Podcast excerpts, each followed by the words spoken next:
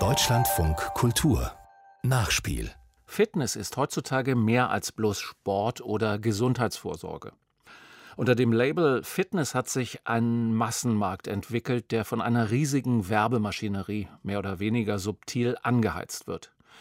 Der Körper als modellierbarer Fetisch, als Maß aller Dinge für eine grenzenlose Leistungsfähigkeit und Erfolg beruflich wie privat. Du kannst es schaffen, wenn du nur willst.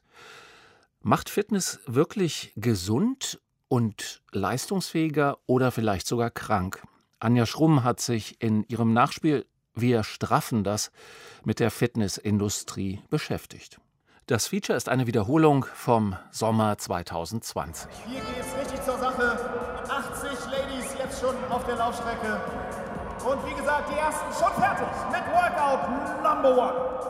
Anfang Februar in Hannover. Die Messehalle gleicht einem Fitnessstudio in XXL. Acht riesige Workout-Stationen sind über die Halle verteilt.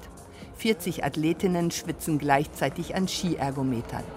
Nebenan am sogenannten Sled Push schieben Sportlerinnen mühsam 75 Kilogramm schwere Metallschlitten über eine stumpfe Bahn. 25 Meter hin und wieder zurück, angefeuert von Freunden und Bekannten. Weit mehr als 1000 Athletinnen und Athleten gehen an diesem Februar Samstag bei High Rocks an den Start. Laut Eigenwerbung ist der Wettbewerb das erste Competition-Event-Format im Fitnessmarkt. Teilnehmen vor allem Freizeitsportler und Sportlerinnen, die viel Zeit in ihr Training investieren. Sonst wären die acht kräftezehrenden Workout-Stationen plus der 1-Kilometer-Lauf zwischen jeder einzelnen Station nicht zu schaffen. Ja, CrossFit betreibe ich dreimal die Woche in der Box und äh, die restliche Woche fülle ich auf mit Laufen und im Fitnessstudio noch ein bisschen Ergänzungssport, so wie es die Zeit hergibt. Vor drei Jahren hat die junge Frau im eng anliegenden Sportdress mit CrossFit begonnen. Diese Fitnesssportart hat viel Zulauf, weil gleichzeitig Ausdauer, Kraft und Beweglichkeit geschult werden. Und weil nicht stumpfsinnig an Maschinen trainiert wird, sondern mit dem eigenen Körpergewicht und in kleinen Gruppen. Trotzdem arbeitet man intensiv an sich selbst. So jedenfalls beschreibt es eine andere Athletin. Man wird immer wieder aufs Neue herausgefordert und ich liebe es halt einfach an meine körperliche Leistungsgrenze zu gehen. Und der Körper ähm, hat halt unheimlich große Entwicklungsfortschritte. Man hat immer was, wo man wieder besser drin werden kann und das ist halt einfach, ähm, hatte ich bis jetzt in keinem Sport, dass ich da so drin aufgegangen bin, ähm, immer wieder weiter an mir zu arbeiten. Eine junge Frau im Flecktarn der Bundeswehr lehnt an der Hallenbrüstung und blickt auf das Gewusel an den acht Workout-Stationen. Ganz hinten in der Ecke, kurz vor dem Ziel, das sei die härteste Station, sagt sie. Ja, und äh, eigentlich zum Schluss die Hölle sind immer noch die Wallballs, weil man einfach komplett fertig ist und muss dann noch mal 100 Kniebeugen machen mit Gewicht und nass nach oben werfen. Eine Art Medizinball aus der Kniebeuge heraus nach oben gegen eine Platte werfen, auffangen und wieder runter in die Knie. 100 Mal. Das klingt nach Schinderei, nicht nach Spaß. Klar denkt man sich zwischendurch, oh mein Gott, warum tue ich mir das an? Aber das beste und schönste Gefühl ist das danach. Wenn man es geschafft hat und wenn man es durchgezogen hat und weiß, zu was der Körper fähig ist. Die Fitnessbranche boomt, seit Jahren schon. 2019 waren rund 11,7 Millionen Bundesbürger Mitglied in einem Fitnessstudio, einem Gym, wie es neudeutsch heißt, oder einer sogenannten CrossFit-Box. Laut Branchenverband ist Fitness damit die mitgliedstärkste Trainingsform. Vor Fußball mit etwas über 7 Millionen und Turn mit 5 Millionen Sportlerinnen und Sportlern. Doch was treibt die Menschen weg von Hallen und Sportplätzen und rein in die Studios? Darüber hat sich der Erfurter Historiker und bekennende Fitnesssportler Professor Jürgen Matschukat Gedanken gemacht. In seinem Buch Das Zeitalter der Fitness. Bei äh, Fitness geht es nicht darum, in einem spielerischen Wettbewerb zu gewinnen oder solche Dinge, die eben für das, was wir so als organisierten Sport, Mannschaftssport ähm, äh, kennen, wichtig ist. Ähm, bei Fitness geht es darum, an sich selber zu arbeiten und äh, sich auf irgendeine Art auf jeden Fall zu verbessern. Fitness steht nicht für die Freude an Bewegung oder Wettkampf, sondern vor allem für den Willen zur Selbstoptimierung. Einerseits gehe es um die Praxis des an sich selbst Arbeitens, wie Machukat formuliert, andererseits auch um sichtbare Ergebnisse. Das Ergebnis ist dann ein ähm, ästhetisch bestimmten Kriterien gehorchender Körper oder eben zu meinen, in einem bestimmten Alter muss man in der Lage sein, noch eine bestimmte Leistung zu bringen, also eine bestimmte Strecke so und so schnell laufen zu können, so und so viel Kilo auf der Bank drücken zu können. Und das kann ich natürlich versuchen, durch ähm, hartes und beständiges Training an mir selber zu erreichen. Der Startschuss für den Fitness-Hype fiel in den frühen 1970er Jahren in den USA, als massenhaft mit dem Laufen begonnen wurde, so Machukat. Bis dahin wäre kaum jemand auf die Idee gekommen, nach Feierabend noch ein paar Runden zu drehen, um sich etwas Gutes zu tun. 1974 beim ersten Marathon in Berlin erreichten gerade einmal 234 Männer und 10 Frauen das Ziel. Heute ist der Berlin-Marathon eine der größten Laufveranstaltungen der Welt. 2019 finischten 40.065 Läuferinnen und Läufer. Ein neuer Rekord. Auch Machukat hat die 42,195 Kilometer Distanz schon hinter sich gebracht. Also ein Faktor, der da ganz wichtig ist, ist das Gefühl, etwas Einzigartiges zu vollbringen. Also in einer Welt, in der man relativ wenige feste Regulierungen findet, sondern immer von Flexibilität, Dynamik, Beweglichkeit die Rede ist, ähm, erscheint der Körper häufig auch als so etwas wie äh, der letzte Ort, der mir eine bestimmte Erfahrung verspricht, für die ich selber verantwortlich sein kann, an der ich selber arbeiten kann und damit einhergeht das Versprechen, dass der Körper auch gewissermaßen die Kraft ist, mit der ich eine einzigartige Leistung vollbringen kann. Getuned werden die Körper in hippen Fitnesstempeln, die Urban Heroes heißen, Frontline oder Urban Gladiators. In den Parks der Großstädte buben sogenannte Bootcamps, Sport, der nach militärischem Drill klingt. Betont wird der Fight mit dem eigenen Selbst.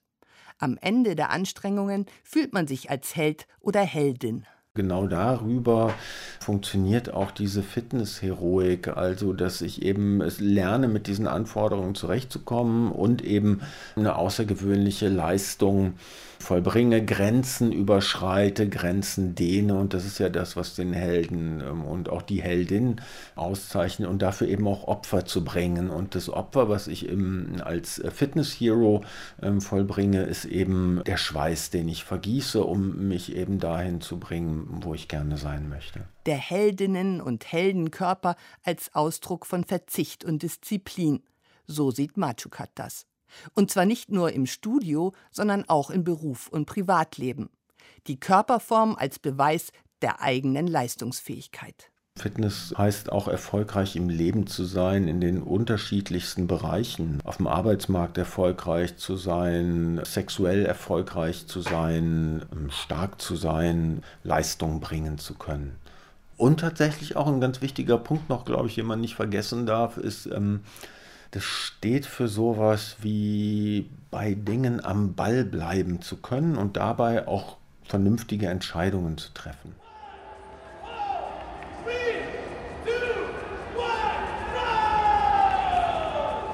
Anfang Februar beim Fitnesswettkampf High Rocks in Hannover.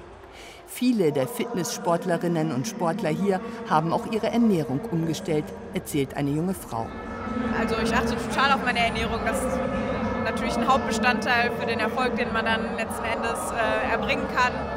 Tracke auch meine Nahrung, so gut es geht. Und, ja. Eine 38-Jährige wischt sich den Schweiß aus dem Gesicht. Sie hat den Parcours in einer Stunde 20 Minuten absolviert. Zehn Minuten schneller als beim letzten Mal. Die Unzufriedenheit mit dem eigenen Körper, das habe sie zum CrossFit gebracht. Bei mir ist es tatsächlich so, dass ich auch mal ein bisschen leicht übergewichtig war und gesagt habe, okay, nee, jetzt gehe ich voll in die Vollen und habe auch meine komplette Ernährung umgestellt. Ähm, kein Alkohol, kein Zucker, kein Weizen, Kalorien zählen, äh, Makros zählen. Makros, damit sind Makronährstoffe gemeint. Proteine, Kohlenhydrate und Fett. Sie werden nicht gezählt, sondern via App getrackt, also genau kontrolliert. Push dich und deine Ernährung, lockt auf der Veranstaltung ein Stand mit Premium Fitness Food. Seinen Eiweißbedarf über den ganzen Tag hochzuhalten, bedarf meistens an viel, an viel Organisation. Dann kann man halt nicht zum Bäcker gehen, weil man dann wirklich nur kohlenhydratlastiges Essen bekommt. Da muss man natürlich wirklich schauen, dass man in jeder Mahlzeit seine 30 Gramm Eiweiß ungefähr zu sich führt. Proteinpulver aus der Plastiktonne für Bodybuilder, das war gestern. Heute gibt es Eiweißdrinks in stylischen Bechern, vakuumgetrocknete Frucht- und Gemüsechips, Brotaufstriche mit viel Protein und wenig Zucker. The best version of yourself, verspricht die Werbung, also quasi macht das Beste aus dir. Wir haben natürlich ähm, hauptsächlich auch durch unsere Social-Media-Präsenz, die wir ähm, halt zum Beispiel auf Instagram und Facebook haben, schon viele äh, junge Konsumenten auch in dem Bereich. Auch sehr, sehr viele Frauen, die ähm, quasi unseren Produkten vertrauen, weil wir halt weg sind von diesem klassischen Bodybuilding, sondern halt wirklich mehr diesen Lifestyle-Brand halt haben sich selbst im Griff haben, ist ganz wichtig. Also nicht gehen zu lassen, nicht nach Bier und Chips zu greifen, äh, sondern diesen Verlockungen der Konsumgesellschaft widerstehen zu können, von denen es das heißt, dass sie eben für mich, meinen Körper und meine Leistungsfähigkeit schlecht sind. Genau nach dieser Leistungsfähigkeit aber verlangt der Kapitalismus des 21. Jahrhunderts. Er setzt auf allzeitige Verfügbarkeit und grenzenlose Leistungsbereitschaft. Grenzen austesten, Erwartungen übertreffen, das spiegelt auch der Fitness-Hype.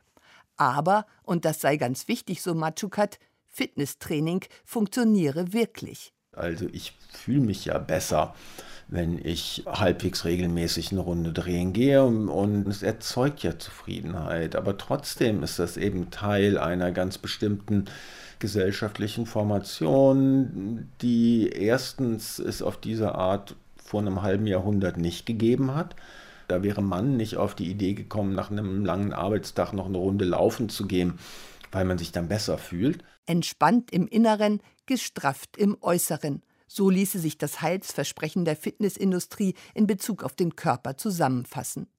Ob mit Fitnessklassikern wie Bauch, Beine, Po-Kursen, die den Mythos vom gezielten Fettabbau bedienen, oder mit hochintensivem Intervalltraining, das in kürzester Zeit einen Traumkörper verspricht.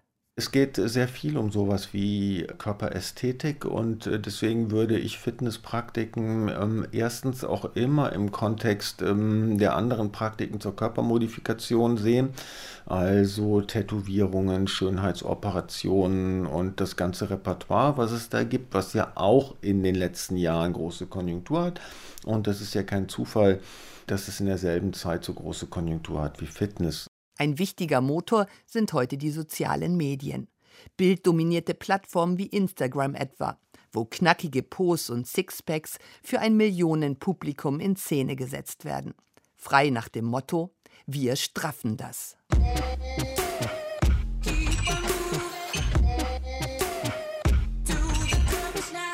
Hallo meine Fitness-Freaks, willkommen zurück auf meinem Channel. Ich habe heute für all die was, die entweder Mitte, Ende August oder im September noch in ihren wohlverdienten Sommerurlaub fahren und zwar ein Last-Minute Bikini Body Workout. Hey Lieben, ich bin Sophia. Auf meinem Kanal findet ihr Videos zu Ernährung, Fitness, Challenges und Vlogs und heute habe ich ein besonderes Video für euch, denn ich gehe mal auf meine Homeworkout-Routine ein. Ihr trainiert eure Kraft Ausdauer, Mobilität und beendet das Ganze in eurer persönlichen Topform. Hallo meine Lieben und willkommen zu unserem Buttlifting Workout, weil wir wollen ja ein bisschen hier den Po nach oben drücken. Sie heißen Anne, Sophia, Pamela oder Alina und sie haben zwischen einigen Zehntausend und Millionen von Followerinnen und Followern. Was früher Popstars oder Models waren, das sind heute Fitness-Influencerinnen. Junge Frauen, aber auch Männer, die uns an ihren sogenannten Routinen teilhaben lassen, zeigen, wie sie sich fit halten, was sie essen, welche Produkte sie bevorzugen. Ich zeige euch mal, ja, wenn ihr dann ähm, euch mal so eben als kleinen Snack 15 Gramm Protein gönnen wollt, haben wir hier auch direkt dieses Karamell und alles. Also das ist so geil. Das Ding schmeckt ultra Bombe. Ich habe mir erstmal solche Booty Bands bestellt. Diese hier, die sind von Amazon. Ich kann sie euch auch gerne verlinken. Meine Gewichte sind Powerblocks und da muss ich sagen, die kann ich zu 100.000 Prozent empfehlen. Bin ich ein Riesenfan von. Die Influencerinnen kommen als eine Art beste Freundin daher und sind doch vielfach nicht mehr als eine Art Dauerwerbesendung.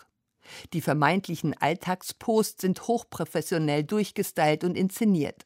Es geht um Fitnessprodukte, Kosmetika, Sportklamotten und damit um viel Geld. Ob die Follower das durchschauen, spielt keine Rolle, so Jürgen Matschukat. Also ich glaube, dass diese Oberflächen mittlerweile das, das sind, was echt ist, ja, oder, oder was, was als echt gilt, weil, und das ist dann ganz ähnlich wie mit meinem Schrittzähler, das auf eine Art ja sehr produktiv ist und Jugendliche oder Menschen ähm, dazu veranlasst, bestimmte Dinge gut zu finden und schlecht zu finden, bestimmte Verhaltensweisen gut oder richtig zu finden und ähm, bestimmte Dinge haben zu wollen oder sein zu wollen, ja. Und das wird ja über Oberflächen getriggert und insofern ähm, sind diese Oberflächen ja auf eine Art sehr echt, weil sie sehr ähm, wirkungsstark sind. Wie wirkungsstark und wie gefährlich, das muss auch Martina Hartmann immer wieder erfahren. Das sind erstmal so, sag ich mal, sehr leicht verdauliche oder gut aufbereitete Infos, die für Schüler gut, gut zu lesen sind. Eine helle Altbauwohnung in Berlin-Schöneberg. Rechts ein Ständer voller Flyer links verschlossene Türen, durch die leise Stimmen dringen. Martina Hartmann arbeitet seit 20 Jahren bei Dick und Dünn, einem Beratungszentrum bei Essstörungen. Das Zeitalter der Fitness ist auch hier angekommen. Es ist wieder eine deutlich stärkere Hinwendung zu einem gut durchtrainierten Körper. Das war in den 80er Jahren schon mal äh, so eine Phase. Das ging wieder weg. Jetzt ist es in erster Linie dünn, aber muskulös. Das sind die gängigen Körpernormen bei Mädchen, aber auch bei Jungen. Jungs, die können noch so gut durchtrainiert sein, sie fühlen sich dann doch immer noch zu wenig trainiert. Also wir hatten auch schon öfter Jungs hier, wo man denkt, boah, äh, Bodybuilder, ne? also so ein massiver Körper. Und die trauen sich nicht in die Badehose ins, ins Freibad, weil sie denken, das ist noch nicht genug, das ist noch nicht gut genug. Bigorexie oder auch Muskelsucht nennt die Expertin die sogenannte Körperwahrnehmungsstörung, unter der besonders Jungen leiden. Bei den Mädchen sind es häufiger Sportanorexie oder Sportbulimie. Essstörungen kombiniert mit übermäßiger sportlicher Aktivität. Oder Instarexie, eine Wortschöpfung aus Instagram und Anorexie. Gemeint ist damit die Sucht nach Workout-Selfies, die Mädchen zu immer krasseren Diäten treibt. Schon ganz junge kann es treffen, sagt Hartmann. Tatsächlich, unser jüngster Betroffener, der war acht. Und das war ein Junge, der noch mitten in der Nacht, also das war jetzt kein, kein äh, solch Bodybuilder-Junge, das war aber einer, der sich ganz heftig viel bewegen musste und da mitten in der Nacht seinem Schrittzähler noch gerecht werden musste. Das heißt, nachts um zwei noch seine 20.000 Schritte ableisten. Gerade bei Jungen bleibt der Fitnesswahn häufig lange unbemerkt, sagt Martina Hartmann. Die Eltern sind darüber sehr froh, weil der Junge vielleicht früher mal ein bisschen moppelig war und denkt sich, jupp, jetzt ist er auf dem richtigen Weg. Wir haben es auch mit einer Elterngeneration zu tun, ich sag mal Stichwort die Marathonväter und so. Das sind dann oft die Generationen, die für sich selbst gar nicht merken, dass sie da eigentlich schon ein Körperbild oder Leistungsbild transportieren, was bei ihrer Kindergeneration was auslösen kann, was definitiv Krankheitswerte haben kann. Leistungsdruck, Diätwahn, aber auch individuelle Auslöser. All das kann in einer Körperwahrnehmungsstörung enden. Hartmann macht vor allem auch den Zugang zu den sozialen Medien dafür verantwortlich, dass immer Jüngere bei Dick und Dünn um Hilfe nachsuchen. Und da sieht man jede Menge aufgeblasene, gefakte Körper. Und das ist das Problem, je jünger die Jungs und Mädchen sind, umso weniger haben Sie da eine Idee davon, was davon auch fake ist und was nicht? Da kann man ja natürlich auch mit allen möglichen Apps auch eine ganze Menge machen, dass, dass das alles äh, schlanker wird oder man kann Sixpacks da rein basteln, wo gar keine Sixpacks sind. Also die Zeiten sind auch vorbei, dass die Jungs sich ihre Sixpacks aufgeschminkt haben. Da gibt es jetzt schon viel lässigere Tools. Ob bei Instagram, Snapchat oder YouTube, überall finden sich ideale Fitnesskörper, vermeintlich perfekte Gesichter eine Bilderflut, die via Smartphone schon auf Kinder und Jugendliche einprasselt und die zu Vergleichen führt, die in Verunsicherung münden. Doch es regt sich auch Widerstand. Yeah, Fem Fitness is a feminist dance workout class.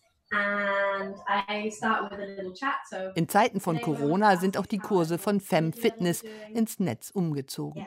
Jeden Donnerstag um 19 Uhr beginnt ein Kurs auf Zoom. Dann spricht Trainerin Anisha Müller kurz über ein Thema, das sie gerade bewegt. Über die Fettphobie in der Fitnessindustrie etwa oder über die Künstler, deren Musik sie während des folgenden Workouts spielen wird.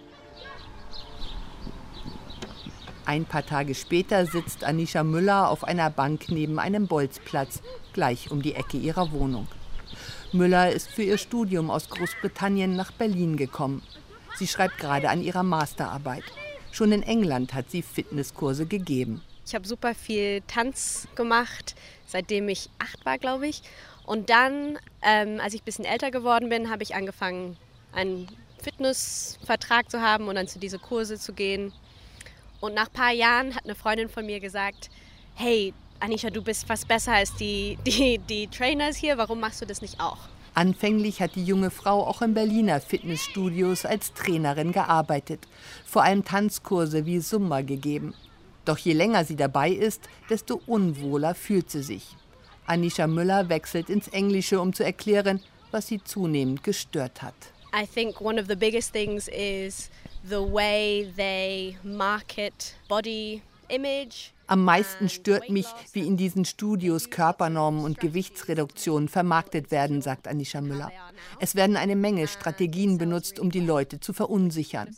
Und mit dieser Angst lässt sich viel Geld verdienen. Ich würde sagen, Fitness ist heute ein Milliardenmarkt, der von der Unzufriedenheit der Menschen mit sich selbst lebt. Das musste auch eine ihrer Freundinnen erfahren, als sie sich in einem Fitnessclub anmeldete. Die haben diese Person angeguckt und gesagt, es kann nicht sein, dass du, wie du aussiehst, einfach zu einem Kurs gehen möchtest oder dass du einfach schwitzen möchtest oder Spaß haben willst. Ihre Freundin musste im Anmeldeformular ankreuzen, welche Ziele sie mit der Mitgliedschaft verfolgte. Etwa Gewicht verlieren oder Körper straffen. Einfach nur bewegen und schwitzen, das war nicht genug. Anisha Müller schüttelt den Kopf. Diese Art von Ergebnisorientierung störte sie auch an den Kursen, die sie selbst in den Studios gab.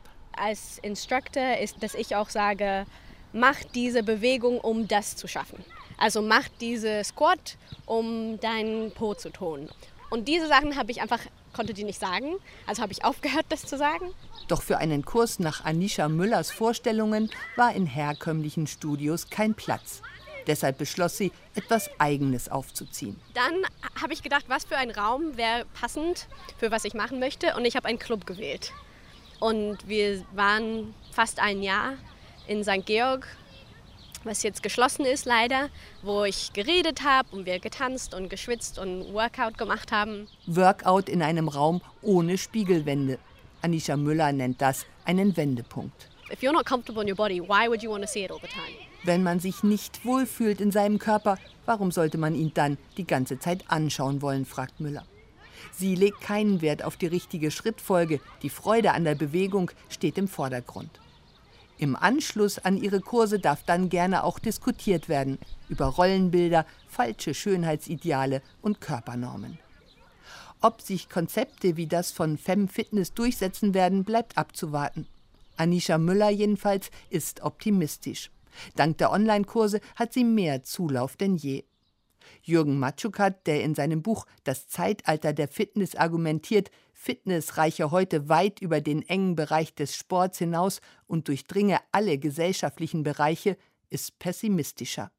Der Fitnesstrend werde sich erst umkehren, wenn sich die Gesellschaft als solche ändere. Das heißt, wenn wir uns tatsächlich etwas distanzierter zu den Vorstellungen von Wettbewerb und Erfolg verhalten würden, dann würde auch sowas wie Fitness sicher weniger relevant werden, weil es in, dann in der Gesamtgesellschaft weniger um sowas wie individuelle Optimierung geht.